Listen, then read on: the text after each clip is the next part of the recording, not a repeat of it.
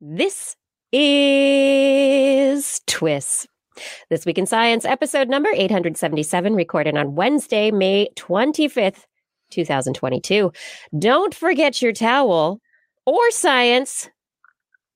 Hey everyone, I'm Doctor Kiki, and tonight on Twist, we will fill your heads with termite trees, bird buds, and pea pals. But first, thanks to our amazing Patreon sponsors for their generous support of Twist.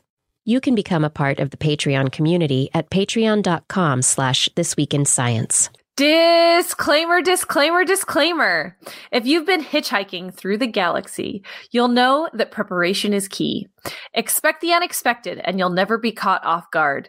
Know there are unknowns and you'll always be knowledgeable, or you'll at least feel better about facing the probable crapshoot that is your future. Look back for inspira- inspiration, but don't get dragged downhill. Look forward with optimism and be ready for change. Look outward, look inward, look upward, look downward, look skyward. The last one will keep things from landing on your head and just might help you catch your next ride. But only if you don't forget your towel. And the latest episode of This Week in Science, coming up next.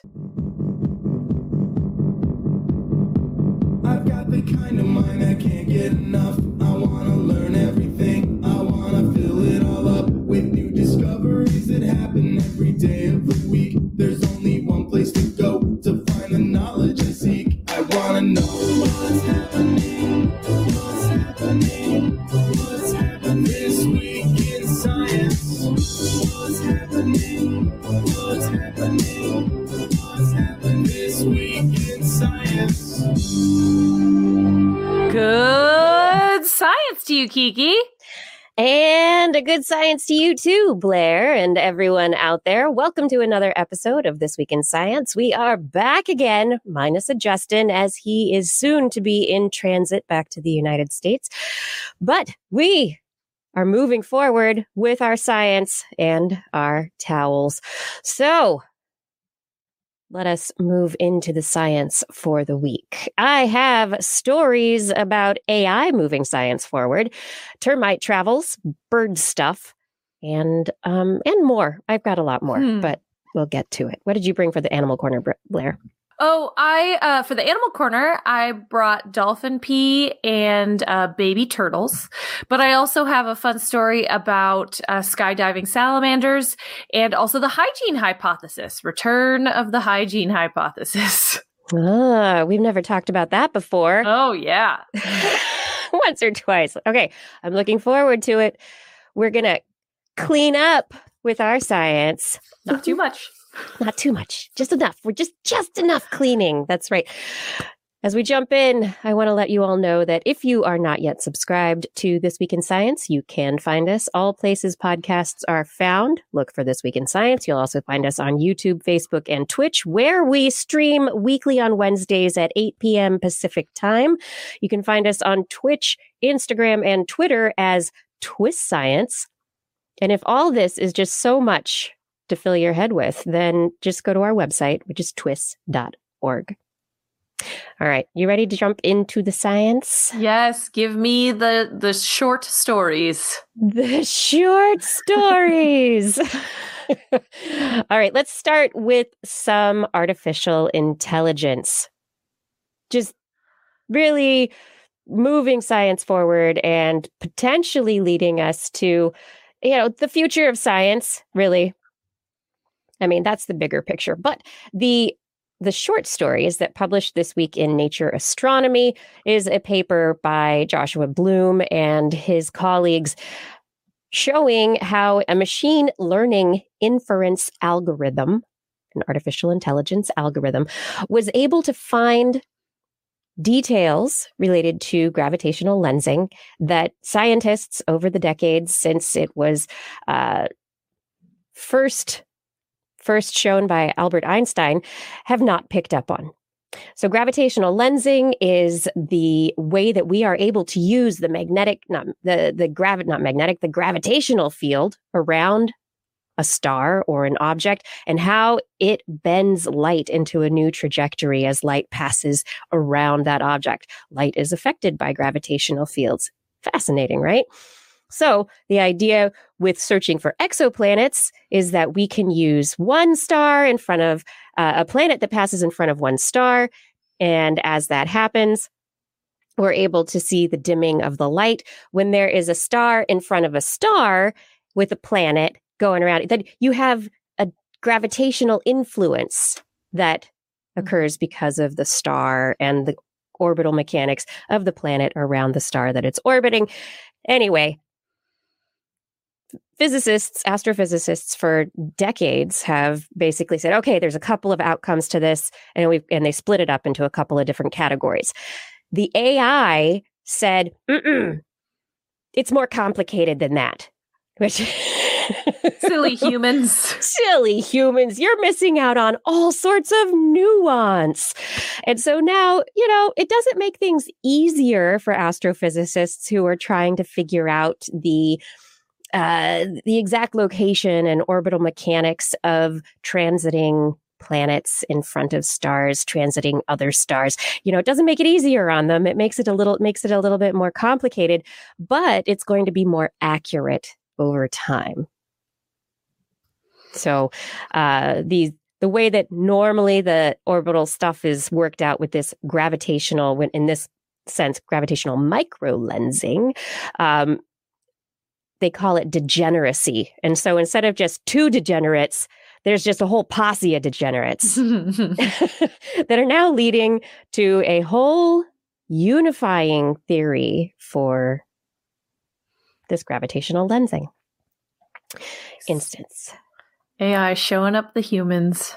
Yeah. And so really, like as I alluded to right in the beginning of this story, is that there are many things where humans, you know, we think our pattern recognition is fantastic, but when you start looking at massive data sets and when you start looking at uh, at the various combinations, when there are lots of parameters involved that make it more complicated, that's when the machine learning can really start discovering things that are outside our abilities. And that's what's going to, you know, humans in conjunction with artificial intelligences are going to push science forward. Mm-hmm.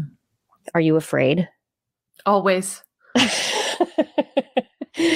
Don't fear the A I. If they figure out the, the the physics before we do, then we're really doomed. Why? That's, you know, they'll figure the out theoretical physics, yeah. And they'll just start doing things that looks like magic to us, but they're understanding the universe in ways we never have. We won't stand right. a chance. Well, if the artificial intelligences have already figured out time travel, wouldn't we know it? Unless they don't want us to know it. Mm. Maybe it's all playing off as it is supposed to. Yeah. Anyway. All right. So you don't want to live with an A I, but what what about you live with a dog? Oh, I love it. And yeah. It turns out it's good for you because living with dogs or large families is gross. And that's a good thing. What? Why Why yes. is it dogs or large families? I'm going to tell you. Okay. So this is this is a study looking at the hygiene hypothesis, something we've talked about a lot. Mm-hmm. The idea is that lack of exposure to clean of an environment growing up, uh, lack of exposure to microbes early in life actually leads to immune issues. Because if you're not exposed to those things growing up, then um, then your body overreacts when they show up later on, essentially. And so um, researchers used an environmental questionnaire to collect information from nearly forty-three hundred relatives of people with Crohn's disease and enrolled in the Crohn's in, and colitis Can- Canada Genetic, Environmental, and Microbial Project, the C C C GEM project. Okay. They specifically wanted to look at Crohn's disease because it is an inflammatory disease in the gut that um, they think could have something to do with this. They analyzed several hu- environmental factors, including family size, presence of dogs, presence of cats, other household pets, numbers of bathrooms in the house, whether they lived on a farm, whether they drank unpasteurized milk, whether they drank well water. And they also looked at the age at the time of exposure for all of these things. What they found, again, this is purely a correlation from a self-reported survey. So this is a lot of asterisks. This is not direct evidence. But what they found yeah. from this survey, this questionnaire, is that exposure to dogs, particularly between age five and fifteen, was linked to healthy gut permeability and microbe balance, and the body's immune response as well. All those things are protectors against Crohn's disease. They did not see that result with cats. They're not sure why. But that's they, interesting. Yeah, yeah. I wonder if it's the different proteins in the saliva the, that usually become allergens. I don't know. This is interesting. So it could be that. Okay. They suggest it might have something to do with the, the activities that owners generally get up to with dogs versus cats, and that dogs force owners outside. So you get more environmental Ooh. exposure. I also think it's because people roll around with dogs, and dogs are, are pretty gross. And dogs will like lick you on the face all the time, right, about, yeah. right after they've licked their butt. Like, yeah. even if you want to believe my dog doesn't do that, it's happened. Okay, it's happened. Get over it. But that's my theory. But it is also true with family uh, with families of three or more members um, in the first year of life. I would argue similar, just grossness, germs, picking your nose and then touching your sibling's face, you know, just like all of that, right? Kids not washing hands, yeah. lots yeah. of just, you know, the the the ri- twin rivers, the elevens streaming down the nose, like all yes. things. Yes, exactly. But so this is what they saw, dogs and larger families.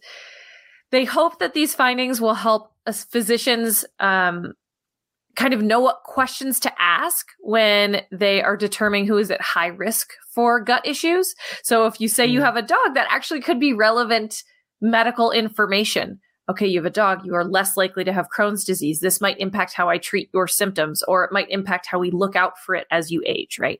So it's even if you can't figure out the exact um kind of mechanism right away, it could still help with medical care if you know there is a correlation. You can kind of test it out, figure out if that correlation might be causative, and then you can use that information to impact your care. So it's still way, that's way down the line. This is yeah. really just, hey, when do you think you got a dog? And uh, when, how many...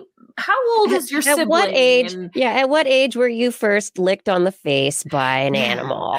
And, what and kind when, of animal? When did you drink well water? Right.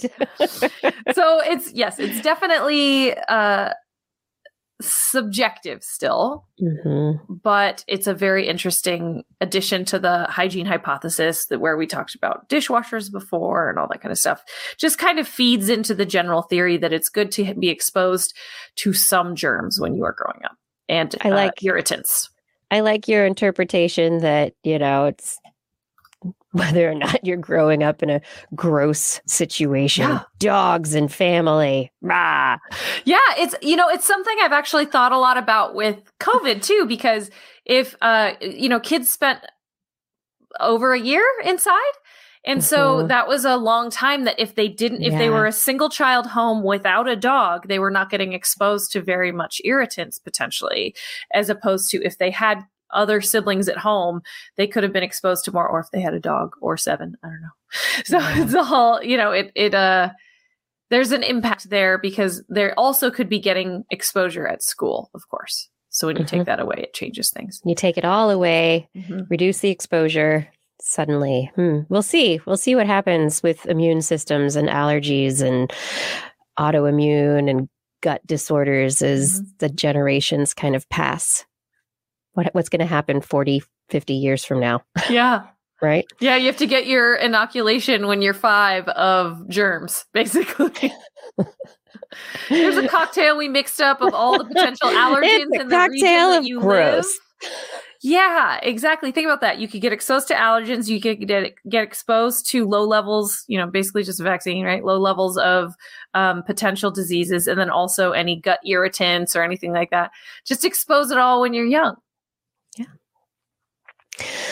Well, speaking of digesting things and how that works, let's talk about termites. Mm. Wood termites. Oh, yes. The scourge of many a homeowner. Yeah, homeowners tend to not like them very much. No. However, some researchers at the Evolutionary Genomics Unit at the Okinawa Institute of Science and Technology Graduate University, with collaborators from around the world, find wood termites very interesting. And they have published their research looking into the uh, phylogenetic tree, the evolution of wood termites in molecular biology and evolu- evolution. Dry wood termites, they are the second most specied termite species. And Blair, did you know that termites come from cockroaches? No, but they look similar. They have a similar body plan, look, right? Yeah. So you say they look similar, and that's really a lot of the information that we have about termites and their evolutionary history. It has to do with morphology and what they look like and where we found them. So we them. could be totally wrong. Right. So anyway, termites are a type of cockroach. They split from cockroaches about one hundred fifty million years ago, which I find fascinating. Did not know that. That's new, just trivia point that uh, people out there, you just take that one, stick it in the brain bank there. Um, these drywood termites uh, are known to form smaller colonies, usually less than five thousand il- uh, individuals, as opposed to other termites, which live in the soil in big tunnel colonies, and they're all in the underground. And those can be like thousands and thousands and thousands of individuals, millions of individuals. Um, so drywood termites are tend to be, you know, not quite as social, I guess, but they're still pretty social. They're otherwise known as the Calotermitidae. And the Calotermitidae, because they split fairly early, so it was like the split from the cockroaches, and then around one hundred million years ago, they split off from the other termites, and it was this very early split, and so they were thought to be really primitive without a lot of be- interesting behaviors or other things aside from like eating wood and digesting it and reproducing. That's about it. Anyway, the researchers were like, hey, let's check this out. And so they collected about one hundred twenty different species, multiple samples from around the world, and we're able to uh, really look at the diversity of the various species and figure out what started where and when and how. And it turns out that they have been all over the world. They didn't just start in different places. They started in South America. These termites first split off, drywood termites first split off in South America, and in uh, and then started moving around. And because they live in wood, wood likes to float, they have been across the oceans of the world some forty times in the last fifty million years. So they've floated back and forth and back and forth on bits and chunks of wood. And then more recently, with our wood-hulled boats and uh, our, our lumber that we take from place to place, humans have helped them spread from place to place around the world. And so they have actually, they actually have a very interesting genetic history. A lot of uh, the diversity comes from these various, I guess, ocean travels, you know, go starting in one place, going someplace there, then dividing out into multiple species. Oh, and then coming back and interacting maybe with an older species. And suddenly you have uh, these species that are sub lineages of each other kind of getting along. And then you have cross pollination. And then so their their diversity is fascinating. And it turns out that they're not that simple. They actually have a lot of the complex um behaviors that were not expected to be had in these multiple species. So, hey, who knew? Drywood termites, they're diverse, they're fancy, and they like to travel. It's they have a braided stream way better than ours, it turns out. They do.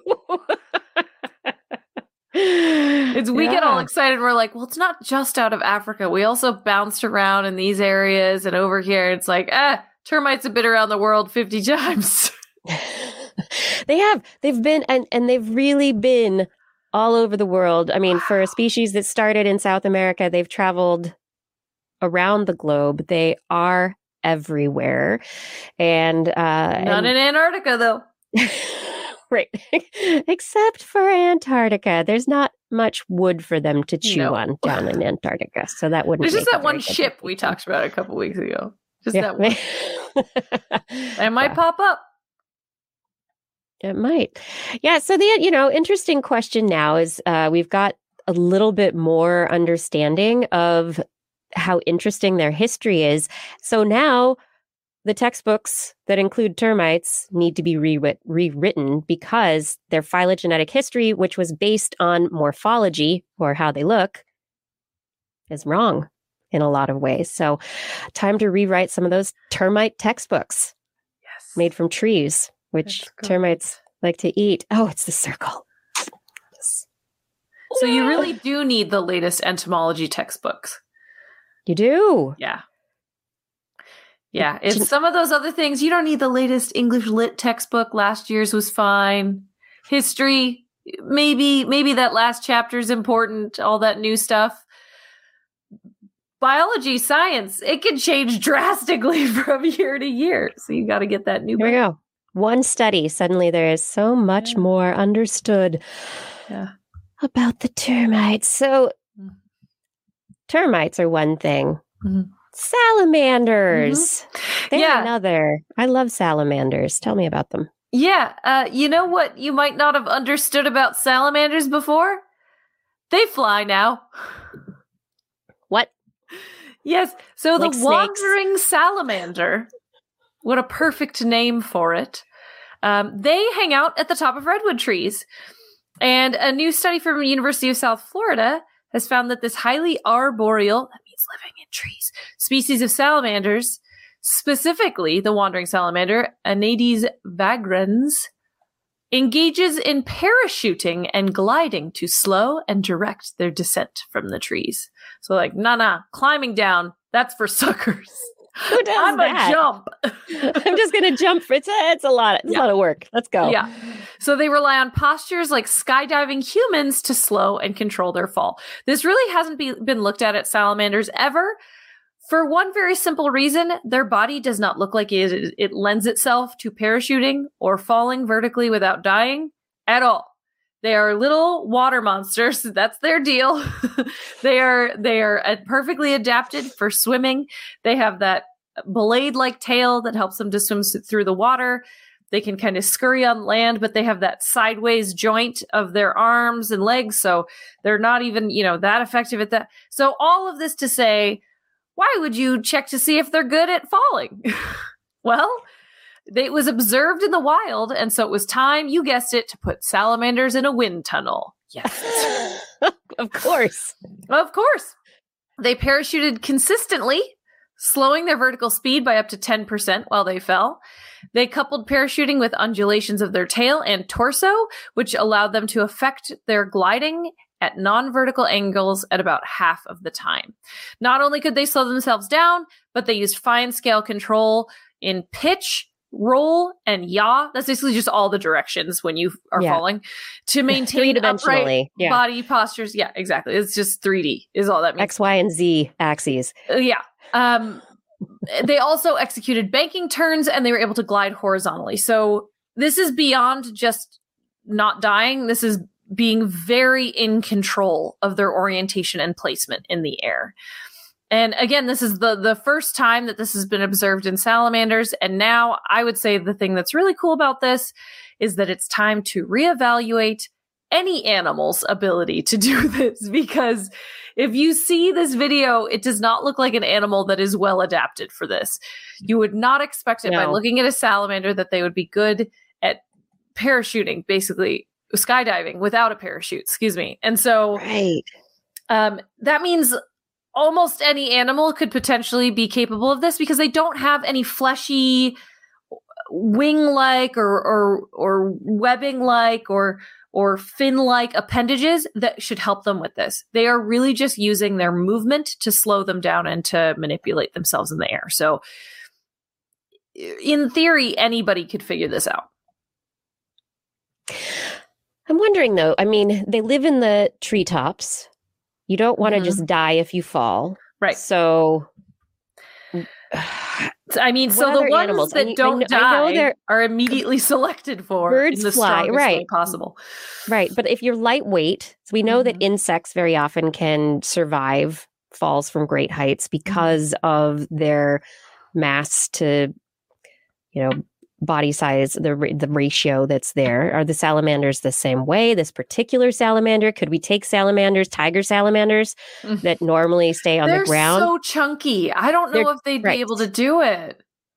Yeah. So is this just be, a body size and a, you know, they have a, a reflex where they spread out like a skydiver? Um, is that something that makes it more possible, whereas other salamander species would just plummet? Right. Well, because that's the other problem, right, is that we we humans can't skydive without a parachute because, you know, of the whole momentum thing. So yeah. we're so heavy and dense that that as we fall, there's an acceleration and that creates a larger force over time. And so there's that whole issue.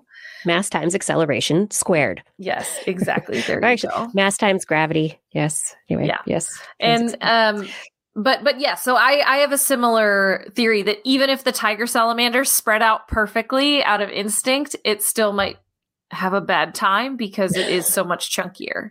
These guys yeah. are small. They're like as big as your finger, and they're very thin. So I, I do think part of it is just, you know, a, a feather does fall Uh, slower than a bowling ball when you mm-hmm. are not in a vacuum. Not in a vacuum. No, but with air resistance, it yeah. that makes all the difference. And that's what we're talking about here is, yep. you know, natural atmospheric conditions. Yeah. yeah. Fascinating. Parachuting. They've got little, I guess, they're little salamanders with squirrel suits. No. Yes. Yeah. So next time you go into a redwood forest, look up or don't, because there might be falling salamanders. For me, look skyward. You'll be looking up to me. For others, they might not appreciate getting bonked on the head by a salamander. I would love it. It would make my day. I would love to catch one on my head for mm-hmm. sure. For sure. All right, Blair, mm-hmm. you might not plummet to the earth like a salamander when it's your time to go. But we all have aging ahead of us. That's just part of life. Even though some people want to avoid aging, it does happen. And so researchers are trying to figure out, you know, what's going on inside the cells with respect to aging and how it happens. Well, we know that there is, you know, our, our chromosomes are packed tightly into these structures called chromatin. And so the chromatin is all widely, wide, widely, no, tightly wound around itself and around and about, and all of the all of the uh, molecular interactions allow it to take this really tightly packed shape. Some of it ha- is epigenetics that wrap around structures called histones. We have um, glyco- glycosylated sugared areas that stick out, and all of these epigenetic areas are part of kind of what makes us who we are, makes our bodies work the way that they do. And epigenetic stuff, while we can inherit some of it, a lot of it is stuff that might come about as we, as we develop and as we grow. So the aging epigenome is something that's of a lot of interest. And these researchers just publishing in Developmental Cell, we're looking at uh, large-scale chromatin reorganization around the aging epigenome. And they found that with aging, you have, there's hierarchies in the chromatin. So some areas are more preserved, or t- their their packing and their structure is preserved better and longer. But as you age more, there's more entropy and epigenetic instability as you age. So things that were wrapped around histones, maybe they're like, boop, I don't need that histone anymore. And so suddenly you have areas of your genes that are able to be turned into proteins that didn't used to be. And that can be bad, or you know, it, it, it contributes to aging, really. Along this, they found that as the deformation happens, there is basically a this entropy, or what used to be structured areas within the chromatin, it just gets lazy. And so the structure starts to go away. And additionally, they discovered there is a placenta-specific protein type that starts to be ex- expressed in your cells. Normally, this protein is only expressed within the placenta. You know, and as you're growing in the womb, you, baby, are producing your placenta. And so when it's time for your, your placenta to stop growing, there are command signals that say, hey, placenta, stop doing the growth thing. We're good. And those are these same placenta-specific signals that start to pop up in aging cells with this old entropic chromatin. So it's like a circle of life thing that's going on. And I find it super fascinating that you're born and you have these control signals in your placenta that say, okay, no more placenta. It's time to be a baby and, and enter the world and do all this stuff. And then when it's time to start exiting the world, your cells are like, okay, let's do that placenta signal again. And it's time for us to, you know, maybe exit the world. No. That only works if you can hook me back up. three D right? Print me a placenta, please. Get me a placenta. So Put it yeah, in a fanny pack, carry it around with me. Yeah, we, I don't know. That'll be your your fanny pack full of like, yeah. I never, anyway, anyway. Yeah. No, you got it. I, I'm all about it. I'll take it. I'll take it. Yeah, but it's interesting that the the epigenetic degradation, this like as the Uh, epigenome starts to unloosen and unwind, things that maybe were packed away related to the placenta by epigenetic uh, markers over your lifetime suddenly are opened back up again. And that they're thinking, as a result, result of this study, that they can start looking for this, what they call pregnancy-specific beta one glycoprotein, P S G genes, um, as a biomarker for aging. So that if we're able to see how much of this pregnancy-specific bio, uh, glycoprotein you have, it could really let people know um, how they are aging, you know, at what point in their life. And so uh, we might be able to identify aging drivers and intervention targets as well. Uh, so it's not all over. It's, you know, targets are good, right? We like yeah. the targets for the promises of Blair's forever youth. So let me let me ask one clarifying question. So if you were able to reverse this signal, that wouldn't actually do anything to your aging. This is just a a byproduct of your aging, right? This is a signal of it, right. Not a cause. Well, it's also a cause because the action of this uh, per- particular protein that is to stop the uh, the growth and the development of the placenta. And so it starts to turn off things that maintain your cells and keep mm-hmm. the cells active and healthy, and instead allows uh, allows things that degrade cells and degrade metabolism to start coming into play. So this could lead, lead to treatment. It could. Information. That's very yeah. cool. I like yeah. it. Yeah. So it's one piece of the puzzle. It's not the whole puzzle. It's not stopping this chromatin degradation from happening in the first place, but it is a downstream thing. So yeah, mm-hmm. part of the puzzle. Neat. All right, Blair, do you have another story here? Or did No, I have... no, I think it's up to you now. One more. Well, I think it's, you know, as we're talking about this, you know, if you and I start talking more and more about what the next thing we're going to do is, like eventually we'll come to a decision, right? Like a de- democratic decision, really, right? The, well. And if we had if we had a larger group of people, we could all put our voices in. Everybody could start talking about what we wanted to do and maybe come to some kind of consensus and then do it and, and coordinate mm-hmm. our actions. Yeah. Yeah, there's usually a ringleader, but yeah. You can get a consensus out of people. You can get you can get a consensus out of people. Well, you can also get a consensus out of jackdaws.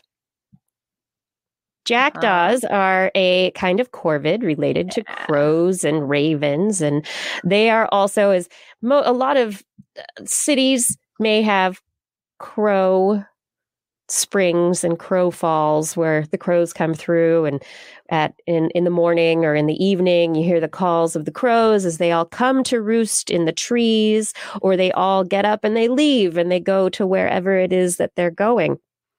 Jackdaws have this behavior as well. And so some researchers decided that they needed to look at um, what happens with what with the sounds that the, the communicative sounds that the jackdaws are making and the behaviors that they're showing.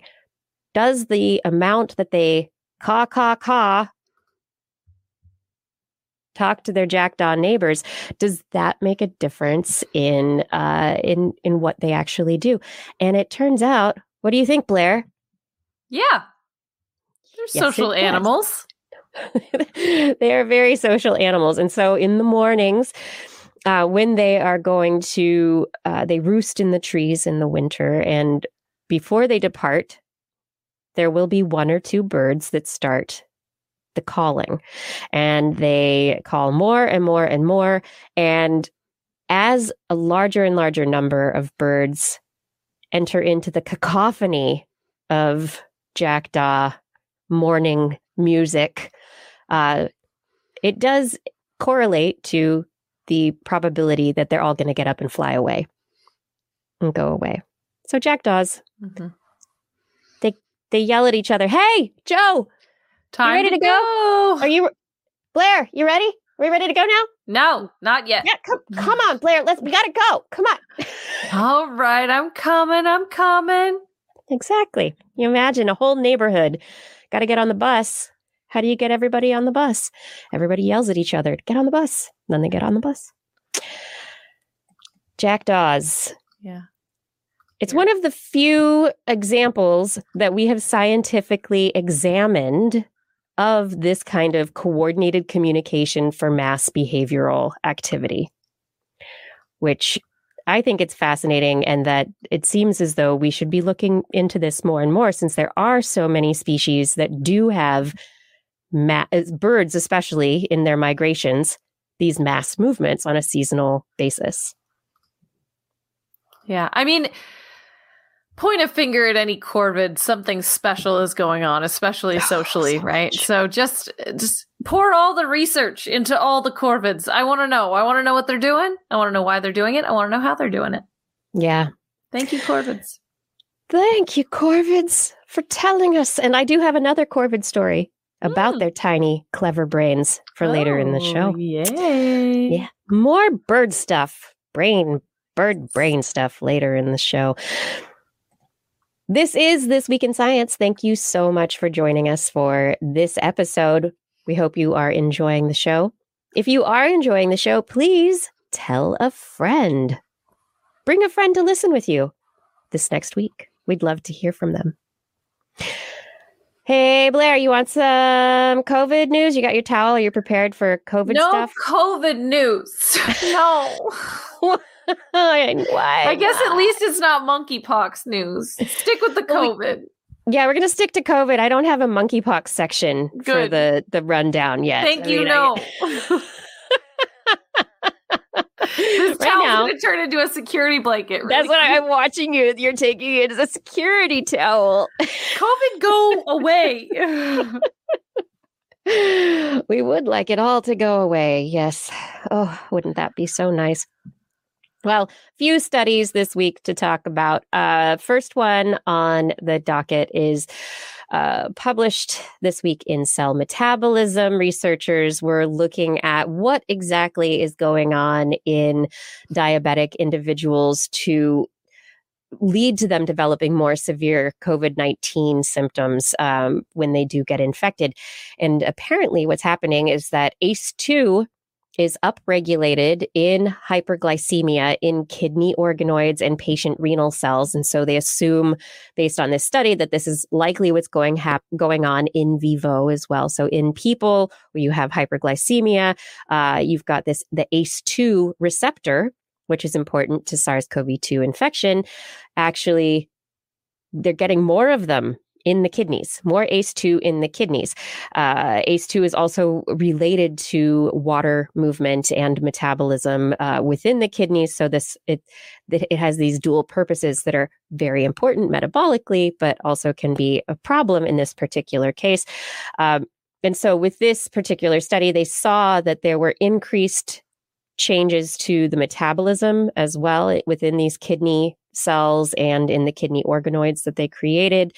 And the A C E two receptors that were upregulated in their lab experiments boosted cellular infection of SARS CoV two.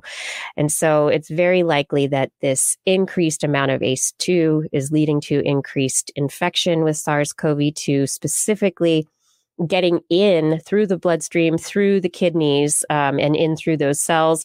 And that the possibility, however, and here's the upside, is that now that they're seeing that there are these metabolism uh, related effects that increase the A C E two receptors, potentially there's a, a way that we can target energy metabolism within renal cells in patients to be able to decrease the likelihood of infection. So, or at least decrease Or, or at least help treatment once if somebody does get infected. So understanding more about why uh, diabetes is uh, a, in particular uh, a, an, a, a problem uh, with this virus uh, is really important for being able to treat it more later. Right. Because as much as we would like it to just go away, it's likely going to be around forever now. So we have to find a way to protect susceptible communities moving forward. Exactly. Yeah. Yep. Forever, ever, forever, ever. Well, even though it's going to be around for a lot longer and we don't really know what's going on with the B A four, B A five, all these other variants. Yeah. B A seventeen, uh, no big deal. There is research out currently, just came out this last week, that uh, out of University of Wisconsin-Madison, published in Nature, that the B A two subvariant is similar to B A one in, in the severity and in its ability to cause infection. So we weren't really sure whether B A two was the same as the original Omicron strain, mm-hmm. and it pretty much is. So Omicron, less severe than Delta, mm-hmm. more infectious, mm-hmm. B A two is the same way. So the, it's, and if you, and if, I mean, for most people who are probably seeing their neighborhoods, their communities uh, with B A two, which is the dominant subvariant uh, around the world almost, I mean, seven, seven dozen countries, it's the dominant variant um, that, you know, as you're watching it go through, you might also, people are getting it more often and, mm-hmm. but not as many people are, You, that you know potentially are ending up in the hospital. But hospitals are starting to fill up again, folks. So, you know, maybe those masks can help, because we know that vaccines should not be the only protection that we have. So ventilation, masks, vaccine is great.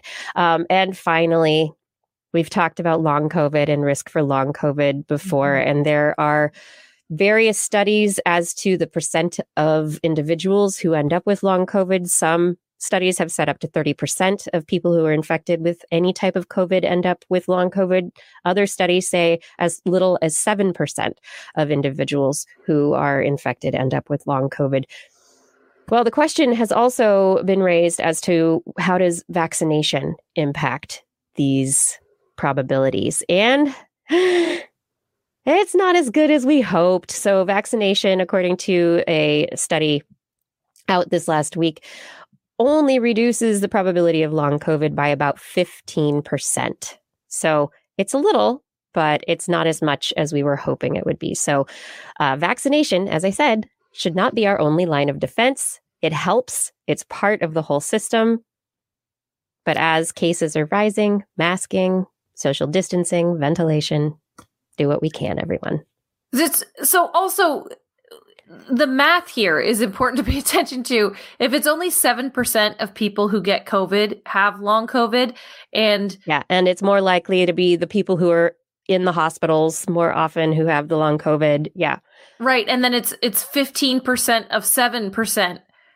That's that's still, you know, it's a very lo- it's a very small number still. So that, yes. that is, it's relatively, yeah. it's a small number. But the other thing I was thinking about is if the vaccine is less likely to get you, if taking the vaccine prevents you from dying, it could actually yes. push those numbers higher than it would be otherwise, because you're, you have kind of this confounding variable now of you didn't die. So if you could magically figure out if people who died from COVID were going to get long COVID, you might find out that the difference is actually much bigger.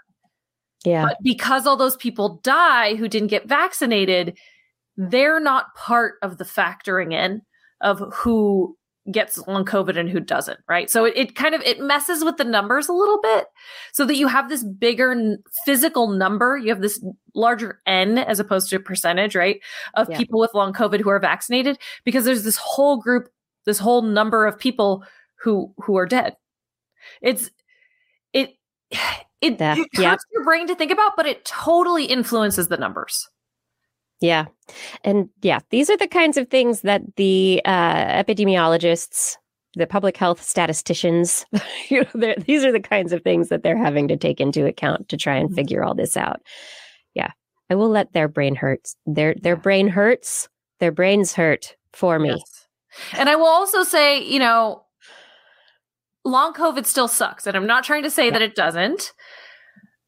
But if I was picking, I'd rather have long COVID than die. So it's that's yeah, it's, it's like, one over the it's which you know, and it's tough because there there's some long COVID varying that are levels, truly horrendous. But it's still yeah, it still is a question of like I think overall it seems like the vaccine did an excellent job at preventing death, which was its main job. Yep. Yep. And prevent, yeah, preventing death and reducing severe disease as well. So fewer people end up in the hospital. Mm-hmm. Mm-hmm. Yep, it is true. Oh, and monkeypox, by the way, it's mm-hmm. it, it, yes, it's spreading, but it doesn't spread at all the same way no. that uh, SARS-CoV two yeah. does. Uh, it don't touch by- any strangers with rashes or yeah. anyone with a rash who's been out of the country recently. Just don't touch yeah. them. And people who have been uh, who have been inoculated for smallpox are probably less likely to be infected with monkeypox. And the monkeypox is likely spreading more easily because we have a whole lot of generations, few generations now that have never experienced smallpox because we eradicated it. We got rid of it, right? When we You know, so now st- stores of smallpox and monkeypox vaccine are being brought out of our uh, storehouses to enable vaccination, inoculation for various uh, populations that are highly at risk. But yeah, if it's an obvious rash, pustules, those kinds of things, just stay home and call your doctor. Stay away from other people. People don't go rubbing up on each other at a rave. I don't know if that's mm-hmm. how it is. Mm-hmm. This could be a myth. And I, sound I sound advice regardless. Regardless. Ugh, it's sweaty. Okay. Enough about that. This is This Week in Science. It's uh, me and Blair tonight talking about all the science that we wanted to bring for Ladies' Night. With our towels and science. Woo! If you're enjoying the show, please head over to our website, twist dot org, and click on the Patreon link. Patreon is how listeners of the show, people who enjoy the show like you, help support what we're doing here. Patreon allows us to be able to keep track of you and to send you rewards, small ones, ten dollars and more a month, and we will thank you by name at the end of the show. There are other things that come in the mail, little fun gifties for various levels. You can check out how the levels of support work with you and your budget. But any amount really helps us to do this show every single week and keep it going. We really appreciate your support and can't do this without you. Thank you. All right, let's come back now. There's What is it? This time in the show where we don't want to talk about COVID. We don't want to talk about the monkeypox. We only want to talk about the animals. Yes. It's time for Blair's Animal Corner. with Blair. She loves our creatures, great and small. Buy a pet, mill a pet, no pet at all. If you want to hear about animals, she's your girl. Except for giant pandas and squirrels. What you got, Blair? Oh my goodness. Would you like to hear about dolphins as pee pals? I knew you would. Yes. Yes. Yes. This is all about bottlenose dolphins. Always fun stories from our buddies, the bottlenose dolphins. And a recent study finds out, this is from University of Saint Andrews, that they taste the urine of their friends in the water to figure out who's around. They keep their mouths open and sample urine for longer from familiar individuals than unfamiliar ones. And so this is uh, the first case, as far as these researchers know, of a vertebrate shown to have social recognition through taste alone. Now, this is where, Kiki, it's time to put on your skeptic hat, because here is their reasoning. Dolphins do not have olfactory bulbs. Wait, what? Leaving the team certain it was taste and not smell at play. Now, okay. They're under up. the water, blah, blah, blah. Okay. But they don't have olfactory bulbs. First of all, we've played that game before. Yeah, we have. Uh-huh. With birds. So I don't know. We'll see. We'll see okay. if we, if, if truly they do not have olfactory bulbs. But even that. Yeah. The thing is, this sounded very similar to me to things that other mammals do. And I'll get to that in a second. But just to kind of explain what these dolphins are doing, they, um, the bottlenose dolphins, they are, so first of all, this was a good individual species to look at this in, because they already know that they have signature whistles for specific individuals. So they they remember individuals, which is hard to test in other species in general.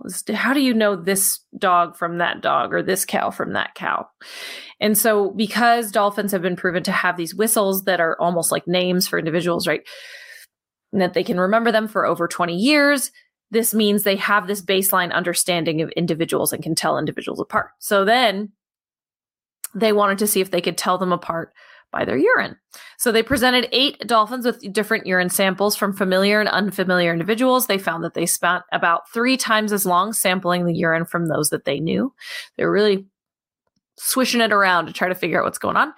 Oh my goodness. Uh, so the the basis for this, that they might care about the urine, also comes from something that's been observed that's called genital inspection. So this is when dolphins use their jaw to touch the genitals of another individual. And in many um, situations, there is some urine expressed. And so that's a good opportunity for them to taste it and make an association of this urine. Steve's urine tastes like this, basically. And so then when you go, when they go into the water and they smell, they taste a specific urine, they're like, oh, that's Steve. Steve was here a little bit ago. So this is their theory. What this sounds like to me is something that a lot of mammals do that involves the tasting or smelling of urine. For example, giraffes, they will actually taste the urine. The males will taste the urine of the female to see if she's an estrus before they attempt to mate. So they, okay. they, they fully, you know, they, they kind of do their, their special dance where the female goes, okay, yeah, yeah. Basically, y- you want me to pee for you? I'll pee for you. So she pees, and then the male tastes it and goes, yes, now is the time. She's an estrus. There's also this whole thing called Flehmen response, which is where um, mostly hoofstock, but also cats, there's a lot of different mammals will smell the urine of a female, and if she, and they'll do this crazy face, which is the Flehmen response, where they they curl up their front lip like completely, and it's actually to expose the specific skin above their teeth so that the the hormone, the pheromones, can interact with um, the... the vomeronasal organ. Yes, also called the Jacobson's organ, which is the thing that snakes have to be able to, quote-unquote, taste the air, right? It's the but same supposedly organ, we don't have because we haven't found it yet. Right. And so this is an olfactory sense organ. So they consider this a smell-based organ. This seems too similar. Yeah, for so similar. That to not be part of this. And I was not part of this research team, and I don't know if they tested, you know, if if estrus timing had anything to do with any of this, or if it was related with any mating opportunities or anything like that. But this is where I would research next if I was in charge of these dolphins, is because it really feels like it is somehow related to this opportunity. Dolphins came from land mammals, so they they have actually a lot more in common with these animals that have phlegm responses on land than than we like to think, because they feel right. so different. But um, yeah. so that's what's really ringing true to me about this study. The other crazy thing about this is that the researchers actually think that they're they might be able to use this information to have impacts on human obesity. So stick with me. They believe that the same gene that allows dolphins to identify the lipids in urine that they use to identify individuals, also identify um, other information from them, that these are the same that are present in humans, where it helps them to know if they've had enough to eat. It's the same lipids. Really? So that, yeah. Huh. So they think that studying the gene in dolphins could, sorry, it's the same gene, not the same lipids. It's the same gene. So they think that studying the gene in dolphins could improve understanding of how we regulate our own intake. Seems like a bit of a jump to me. Um, but they think that it's related. So they, they think there's something to that. But also knowing that there's human-caused pollution, like oil spills and other chemical runoff, that also are going into the water, mean that there could be an impact to dolphins' ability to single, signal one another. So there's these two other crazy ideas. So one is that somehow you could use this knowledge of this gene to help with human obesity.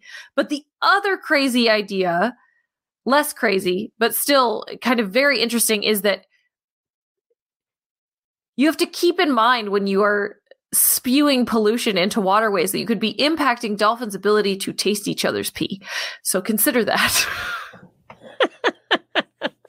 I will definitely be considering the considering it the next time I try to pollute a waterway. But think about the dolphins trying to taste each other's pee. Uh, Don't pollute. Uh, I'm I'm gonna say I think that the uh, the the link to human obesity is kind of a stretch, but I do appreciate the you know the the implications for. Here we have an animal who exists in its, you know, we go through air. And if you walk through a plume of smoke, you walk through pollution that you can smell, or, you know, something that is noxious that affects the way you breathe or the way you feel, you're going it, to, it's really going to affect you. Um, and if you're an animal like humans, we apparently, you know, we've got pheromones, pheromones, hormones, body odor, that kind of stuff. But we don't use it the same way these other animals do, obviously. But if you're an animal like a dolphin, who uses the scents in the water, the scent tastes yeah. in the water. Yeah. We're impacting all sorts of life in the mm-hmm. water where they, you know, use yeah. these chemicals to survive. yeah. Meanwhile, survival. Meanwhile. If you're a baby leatherback turtle, oh, it's all turtle. About the moon. Yes, it is. And not how you would think, actually. So... Uh, when you're a sea turtle hatchling and you iner- emerge from your nest, it's usually at night, and you have to crawl towards the ocean. This is called sea finding. You have to do it quickly and efficiently, because otherwise you will get et by birds, crabs, raccoons. It's a it's a harrowing journey. And the way that you would do this as a baby turtle, I'm just going to keep talking to you, the audience, as you are all baby turtles. You would figure this out because the sea... Uh, the sea would actually be dimmer than the land, um, or brighter than the dimmer landward horizon. So the idea is the, um, the moon is out, the moon is reflecting on the ocean, it does not reflect off the beach and trees behind you. So it's brighter towards the ocean. So you got to walk towards the brightness. You got to shuffle towards the brightness. Sorry, I forgot huh. turtles. Little baby turtle shuffle. Yes. So this helps them to find the ocean even when it's uneven and maybe they have to go up a bank to go back down. They're following the brightness. This study looks at, uh, this is from Florida Atlantic University, and it's looking at the difference between leatherback sea turtles and um, loggerhead sea turtles. And leatherbacks, Dermochelys coriacea, they often will crawl around in circles trying to find the ocean. They have trouble. It delays their entry, and of course, that changes their survival. The hard-shelled turtles, the loggerheads, they uh, are... more sensitive to light. They have an easier time finding their way to water. Those leatherbacks, less sensitive, harder to figure it out, spend more time going around in circles. Leatherback this means, eyes. This means backwards. Yeah. The ones yeah. with the hard shells who have a little bit more protection right. are like, oh, it's so easy. And the ones that are more set and sensitive yeah. are like, where? I mean, yeah, absolutely. Don't it, does, me. It doesn't really make sense. Um So the the other strange thing is then when these researchers looked closer, when they first just noticed that the leatherbacks were going around in circles over and over and over, they looked at leatherback eyes. And there was not any obvious structural adaptation that might promote improved visual function under dim lights. They didn't have a larger cornea. They didn't have a larger lens. They weren't able to gather light more efficiently. And so the...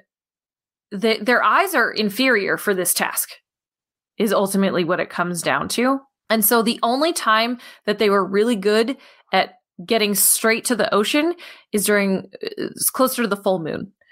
When it was during a new moon, when it was very dark, they had a really, really hard time. They were going all over the place.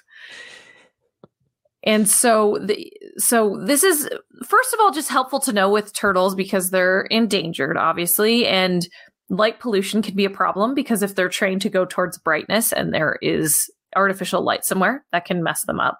This is part of the reason that sea turtle nesting beaches are so well protected and monitored, because stuff like that can really mess them up.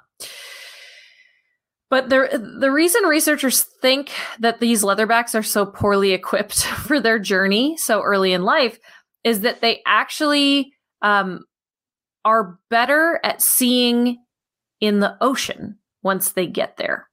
Ah. Yeah.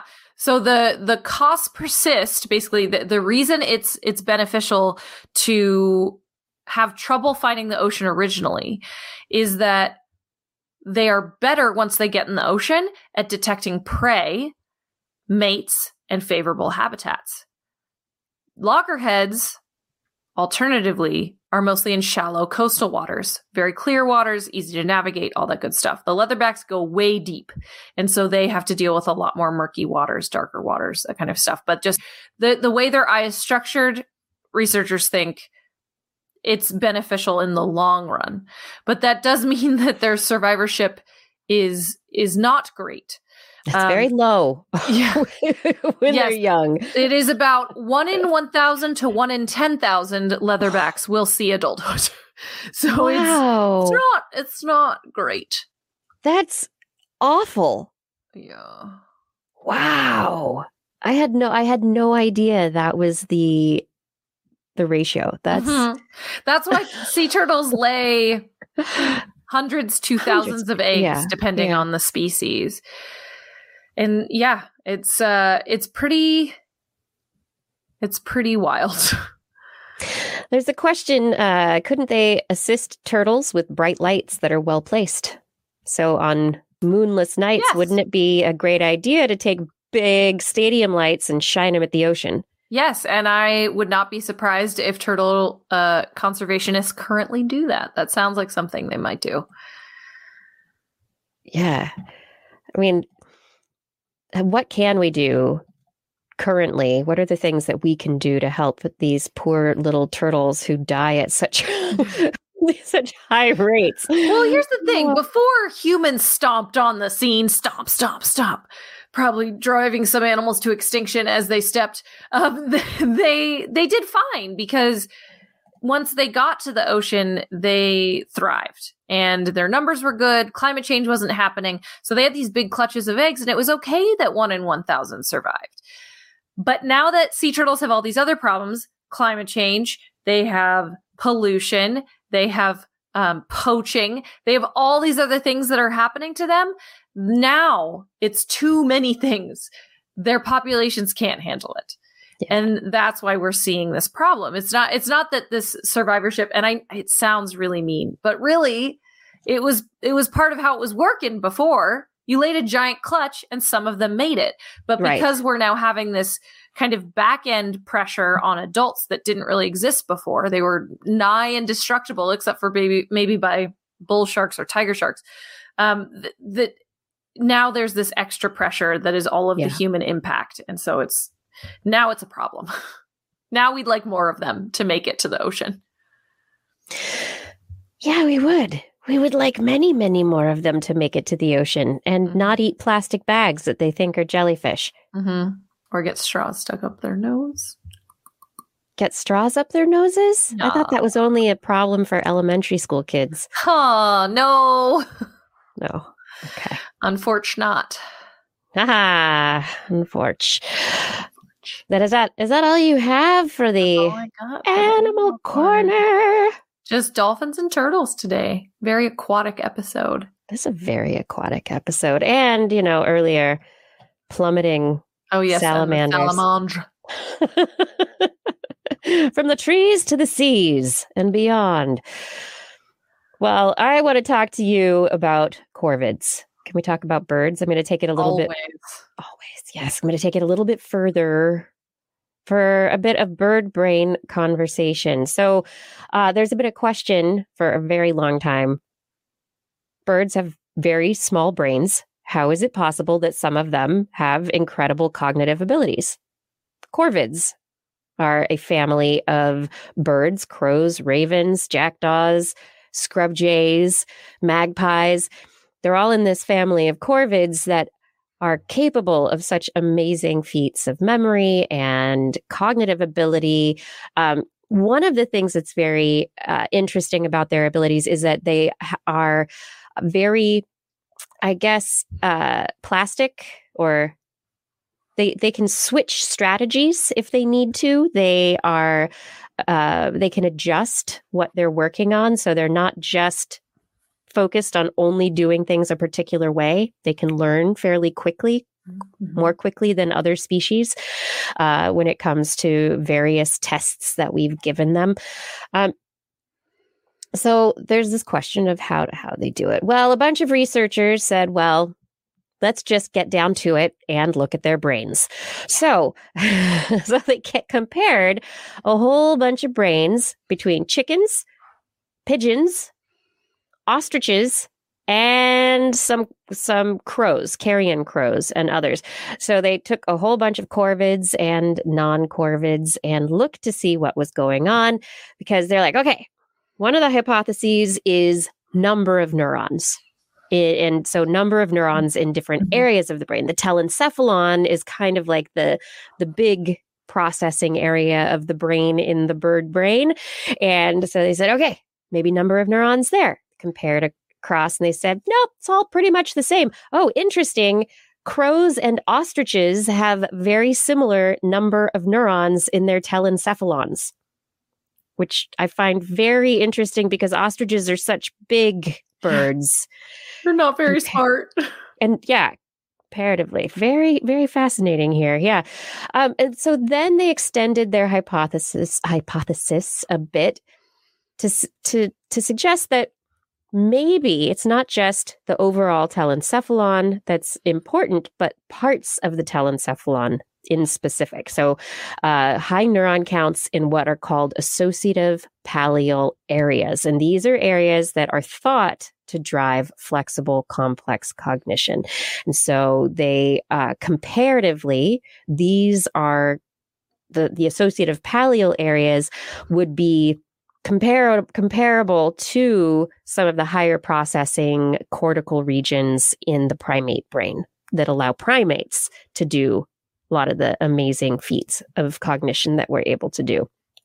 So they looked in these pallial areas, and they're like, oh, corvids have more neurons than chickens and and pigeons, which is not really a big deal, but really they're very specific areas were twice as high in corvids than in all the other birds. So the corvids had these very specific, these associative palli- pallial areas, the mesopallium, the nidopallium, the subpallium. There's all these areas in the brain that corvids had more. They had it better.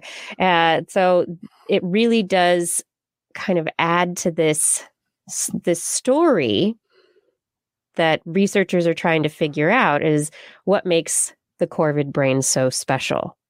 And it is apparently the allotment of neurons. So where are the neurons more densely packed? Where are they? Where, where are the resources in the brain, and, and where are the connections happening? And so these associative areas, it's kind of, it's not just the areas, it's the fact that they're associated with each other. And so they have connections kind of between them. And that's another aspect of the primate brain, which is that there are these connections and networks that allow um, very complex thought to occur. I'm glad we're figuring this out, because otherwise I'd just be convinced that crows are cryptids. Um, They're not cryptids. No. For the first half of this story, I was like, so what is it then? I can't. There has to be an explanation. If not, it's magic. Right. And because they're just I'm so actually- far and away smarter than other birds. Right. I mean, except for maybe uh, the parrots, the Oscines, or, you know, there are yeah. definitely social birds that are very smart, but the corvids, they are special. They have They're their tool special. making and strategy and tool storage and communication mm-hmm. between each other and memories and things that are special. I don't, I don't yeah. see parrots, you know, parrots might be able to identify objects and, and learn phrases and do other really cool stuff, but it's not the same. Yeah. Yeah. Um, it's, it's still pretty, pretty impressive though. Oh, it's but... definitely still impressive. It just feels like on a different level of yeah. organization. One thing I thought was very interesting. Um, so my, when I was studying bird brains, the area of the brain that I focused on was the hippocampus. And the hippocampus is this area that's like, usually it's right on the top. So you've got in the pigeon, in the rear of the brain, it lengthens out and it becomes this very broad structure that's right on the top. It starts out kind of in the middle section. In the chicken, it's very similar. But the measurements that they did, they found that the chicken has massive numbers of neurons in the hippocampus compared to other birds, which I find very interesting. And I I want to understand why that is, but I'm not a graduate student anymore or a researcher. So somebody else has to do that for me. Um, yeah, but the carrion crow, man, beautiful, beautiful big hippocampus, very large, clear brain structures. I'm very, I'm in love with, I'm in love with the crow brain. Um, they also did their neuron counts to try and determine which neurons were there. And yeah, anyway, long story short, yes, crows, they, corvids, they have uh, more neurons in the right places to allow more complex cognitive thought. You know, right. If you think that more is better, then that's the correlation that that you can therefore draw. More is better for some things, which apparently includes neurons. Yes. apparently. Apparently neurons in this particular... Sometimes specific types in specific animals. Asterisk, asterisk, asterisk. Asterisk. Ac- blah, blah, blah. Asterisk. Yeah. Asterix. Um, yeah. Oh, and before we put you to sleep, because I really don't want to do that. I don't like putting... Me, me, me, me. I mean... Me, me, me, me, me, me, me, me. I really wanted you to put, to put you to sleep. I would just get the anesthesia out. Knock you out. Ooh. Put you down. Which we talked about on the show is very interesting. Anesthesia, it has this like wave-like...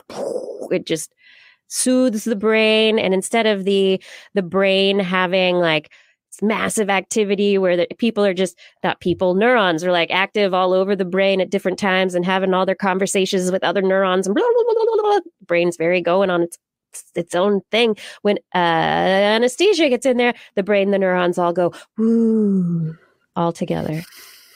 Ooh, and it's a wave around the brain. Ooh, and it's like they, they all want to, the neurons all want to do the same thing, and they go, ooh, all together.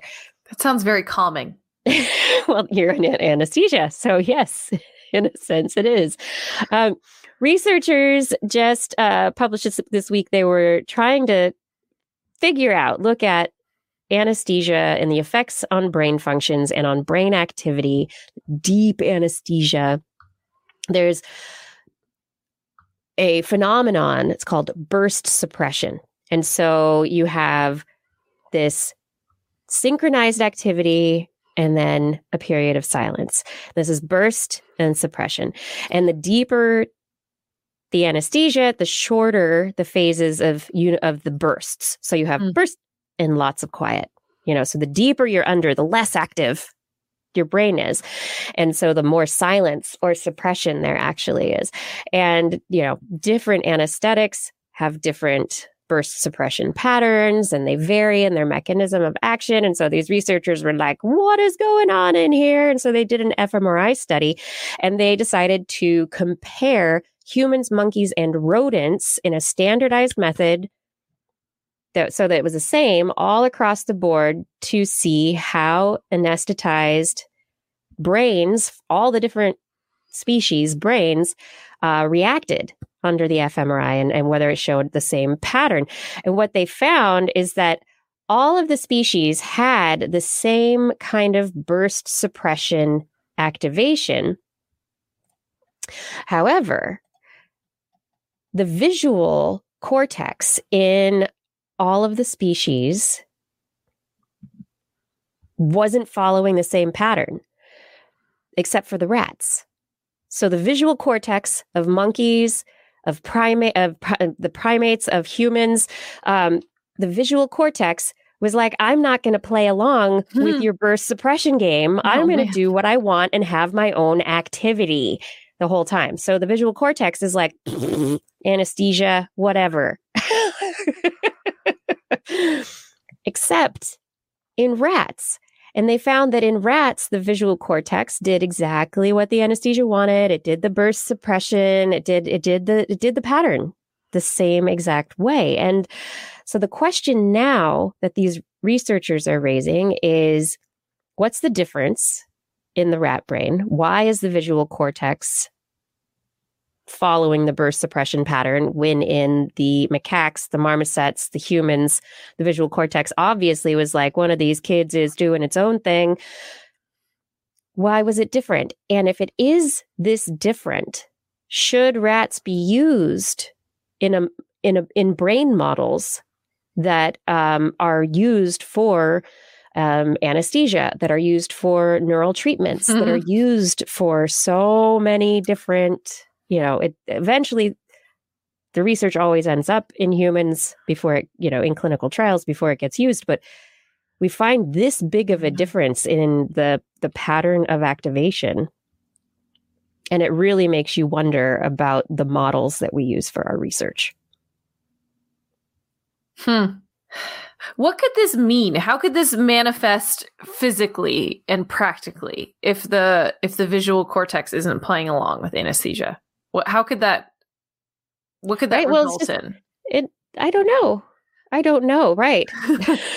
I guess and that's, that, and that's another big question, yeah. right? What is happening? Why is there continued activation within the visual cortex when it is part of the brain? It's not like it's completely separate. But the one thing that they that they ask is, like, maybe it's because uh, primates are primarily visual, mm-hmm. that uh, there has that there's something to do with even just uh, the way the visual cortex is activated during deep sleep, or the way it's connected to other areas of the brain, because it is such a primary sense. Mm-hmm. For our survival, that maybe there is some kind of uh, some aspect of its uh, its underlying importance. Right. Yeah. Primates yeah. have binocular vision, which is the forward-facing eyes usually yeah. associated with with predators. Right. And rats. So rats, don't. of course, have the the the vision on the sides. I forget what the fancy word for that is, but it's um, it's what prey has. Yeah. So it's so they're they're inputting that that information completely different because it's not a continuous field of view like binocular vision is. So it's they're processing the information completely different, but also if you want to think about it evolutionarily from like what that information is giving them, it's also different. If they're constantly looking for predators, but monkeys and primates are are foraging, using them for social interactions, hunting, it's kind of all related. Yeah. I don't know. But I mean, they found this, they didn't expect to find this, and they don't understand why there's a difference. Mm-hmm. What? Yeah, see what mean? Cats do. Are cat do cats do, you know, just pick right. another predator that's like similarly mm-hmm. quote unquote uncomplex, like a mouse, right? And see what's going on. Stop calling my cats uncomplex. You dogophile. You know what? I mean, dogs are quote unquote uncomplex also, you know, all yeah. those quadrupeds. I got you. Kind of, you know, uh. just stick figure mammals, lump them all together, right? Carnivora.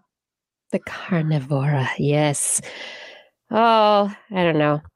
We're just get wasting our time until the fungi come and eat us all. So yeah, yeah. that's fine. If I get to that's see a sentient slime mold, I will succumb to it. It'll be a great day. Oh, you're amazing. You, know you, you can, can have it. Me. That's you can fine. Just take it. It's Forgive fine. It. You deserve it. You've earned it.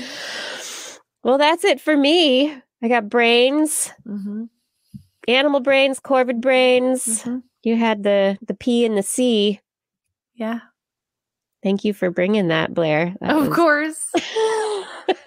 You know, I like to keep it light. I know. I like it. I, I like, we like it light. We like it fun. We like it enjoyable. That's all we want.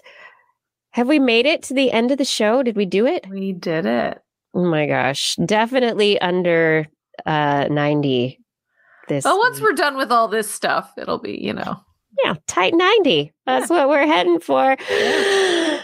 Oh, my goodness. Everybody, thank you so much for listening to the show this week. If you have any questions, send them to us. We might be able to answer them on the air. You know, we like answering your questions. We could be doing that right now. If you had a question for us, we could be doing a quick answer segment if you had a question.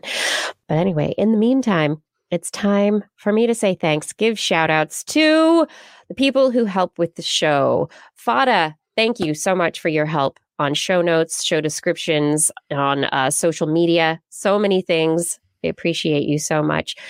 Identity four, thank you for recording the show. Gord, Arnlor, others who help to keep the chat rooms happy and safe and kind places to be. Thank you for being there. Rachel, thank you for editing the show and for your assistance. And I want to say thank you very much to our Patreon sponsors.